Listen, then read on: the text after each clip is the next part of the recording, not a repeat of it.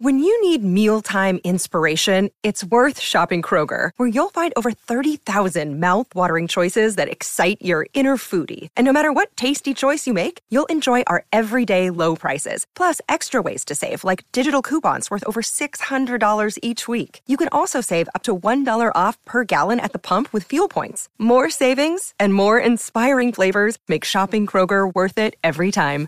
Kroger, fresh for everyone. Fuel restrictions apply. When it comes to major sport in this town, the, the most influential figure as both the chairman of the SCG Trust and the chairman of Venues New South Wales is Tony Shepherd. I presume he's thrust forward as the spokesman for Sydney's miserable weather as well. Tony, it's great to have you on SEN Test Cricket. Yeah, thank you, Jared. I mean, coming from Melbourne, talking about miserable weather is a bit of a conflict there. And yet I feel I have the moral high ground right now, Tony. Not often. how, how, how's yesterday to sit through knowing what the, the showpieces to this town and Jane McGrath. It's, it's, very frustrating. It's very frustrating. But look, Sydney has a lot of rain. Um, we're in the middle of a, our third La Nina, and it's worse than normal but we've just got to live with it and get on with the game. And that's why we invented the Super Soaker here in New yes. South Wales. We, we are inventive when it comes to getting over difficulty, but this is a very important game. Like 22,500 people stayed here all day waiting for yesterday for it to come on. That's the degree of dedication. So this is a very important test for or, or cricket game for for New South Wales people. We have hundreds of them, thousands of them coming in from regional New South Wales every year. This is their annual pilgrimage is to the SCG for this test. So it's very important from a community point of view. But in terms of the strength of cricket in New South Wales, and we do provide half the yes the Australian team, including the skipper, so we're quite important in cricket. You are, yeah. But it's also you know when you move around. I love this is what I love about cricket crowds. You know, so many children there. And this is where you inspire people. This is my inspiration. I have to confess. When I was six years old, Dad took me to the MCG, saw a Sheffield Shield game, fell in love with cricket, and I can't get over it. Yep. I'm still there. is is it the right time of year for it climactically, Tony? I look. I think it is from a, a game point of view, particularly. The players need to get a break, you know, after Boxing Day and what have you. Um, it, it, you know, it, but you know, you don't want to run too hard into the next season, sort of thing and the players then need to get ready for their international tours and all that sort of thing. So I think it's well spaced, but yeah, we do get a bit of rain here, and sometimes it does disrupt play, but we just got to get through that, and we'll go on, and it'll it'll be a good season next year because I think we're going to get El Nino next year, which will mean we'll be in the middle of a drought. right. is the is the summer any more reliable in December in Sydney than it is in January? It's, it's uh, a little bit. Uh, you're probably getting into November before it becomes far more reliable. So and that's when we have the Olympics in September and November, yep. sort of thing. But that then runs into football and other other problems. So you've got to be careful there too. So w- would you ever consider not having the New Year's test and transplanting to a different time frame? No, I don't think so. I, I think it's just this is the tradition, and we just got to live with the, the climate. Yep. In what happened on day one with the bad lights, did, did you know? Did you ask any questions around the lights? Around was there anything that might have been different that would have allowed for play? Yeah. Okay. Well, look, I, I had a, a, a chat yesterday with Nick Hockley, who's a great guy, terrific fellow. I think he's doing a wonderful job at cricket. And uh, on a raise with him, a couple of options there, and I said, well, look, we could make it a pink ball test. And one of our directors, Jane, she suggested why don't we have a pink ball test and then sell the balls after the game and put the proceeds into the McGrath Foundation, which is, by the way, is heading towards five five million yeah. this year, which is terrific, which is a good good idea. Or the alternative would be uh, if you had that sort of light issue towards the end of the day, just have a bag of pink balls there, worn ones, and substitute them and finish the game with that. In my view, you know, cricket and all sports, elite sports, survive on fans. So eyeballs or present. And the show must go on. So we should do everything in our power to make sure that we don't have that happen again.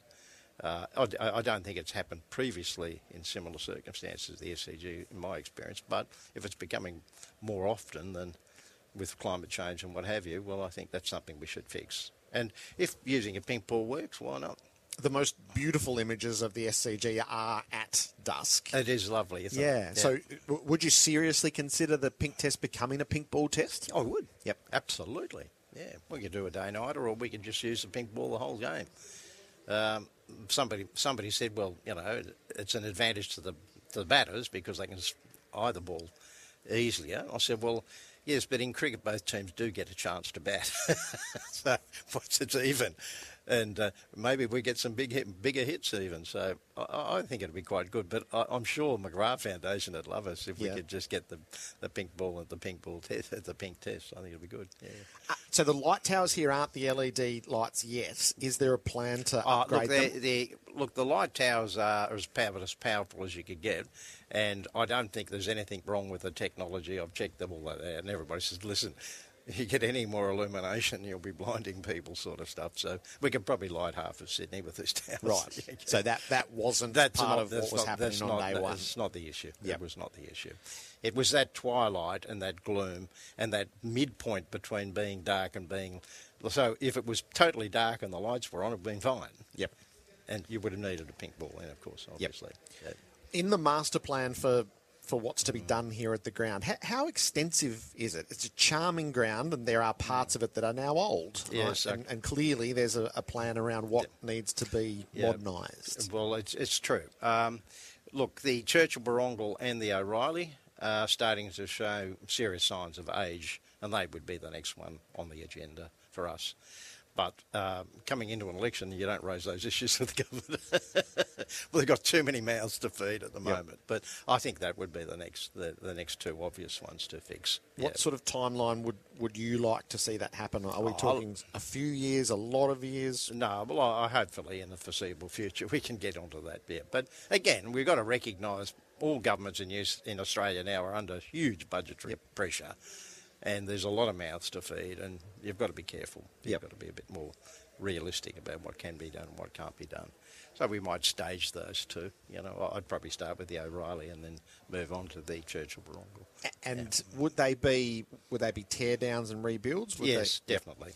Yeah, both stands are old-fashioned design and really don't not suit the modern environment. You know, they they don't have enough toilets. The access ways are too narrow, and what have you, and all that stuff. And the basements are just not big enough for all the gear and kit that you need to bring in for a modern game. Yeah. Yep.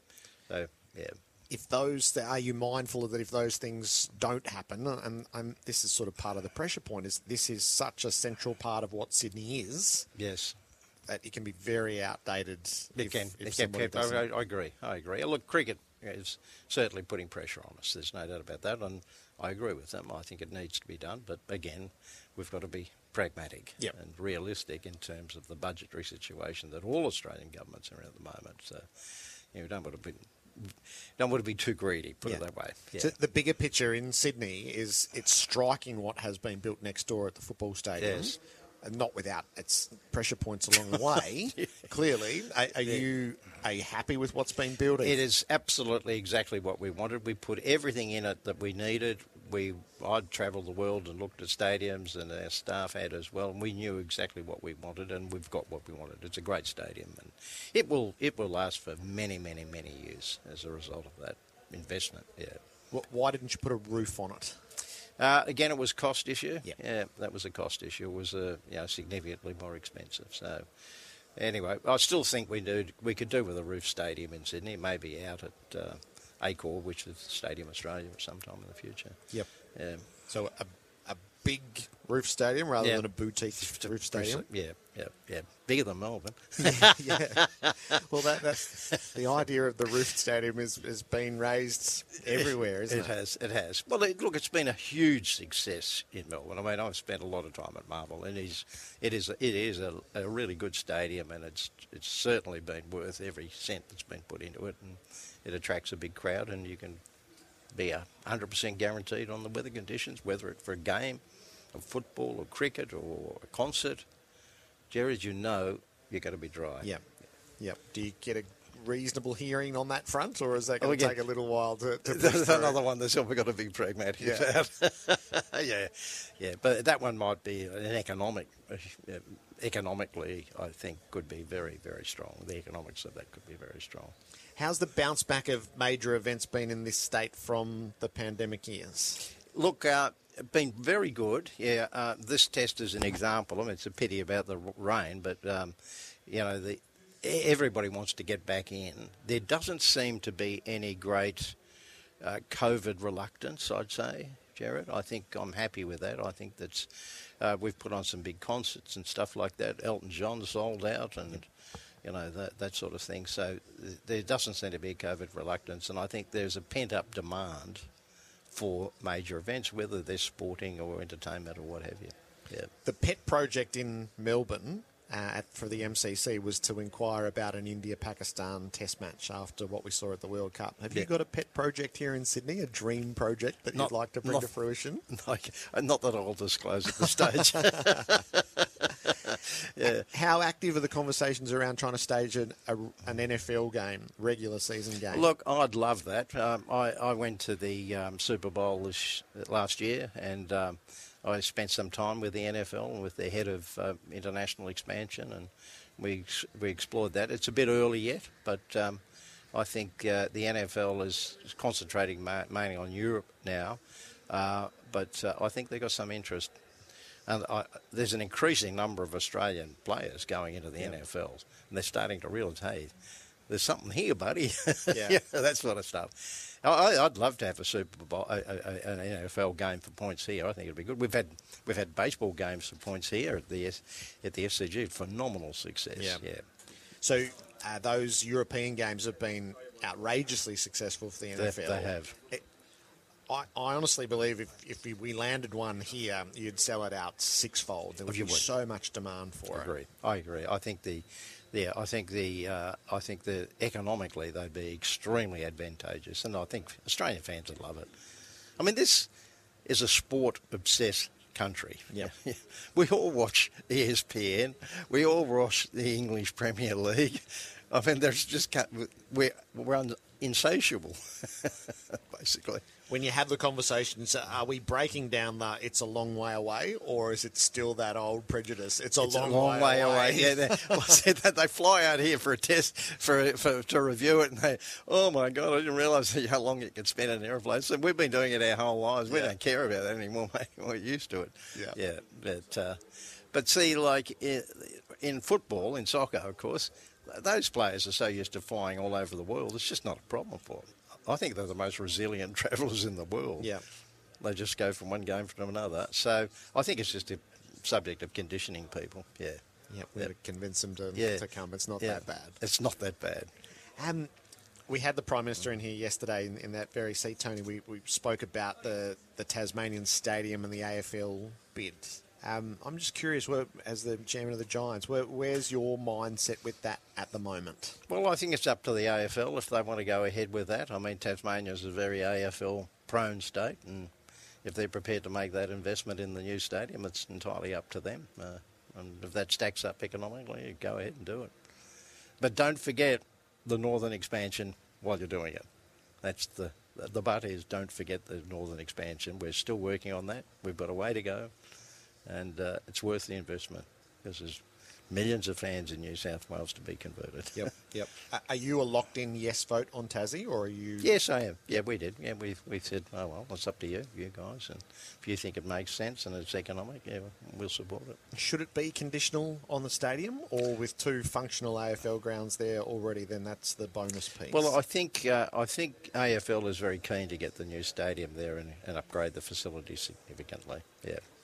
Uh, the facilities there now aren't too bad by any stretch of the imagination, uh, uh, but uh, I think if they want to have a, a premier team there, they they probably do need to upgrade. Yep. Yep. you don't know who's replacing Gill, do you?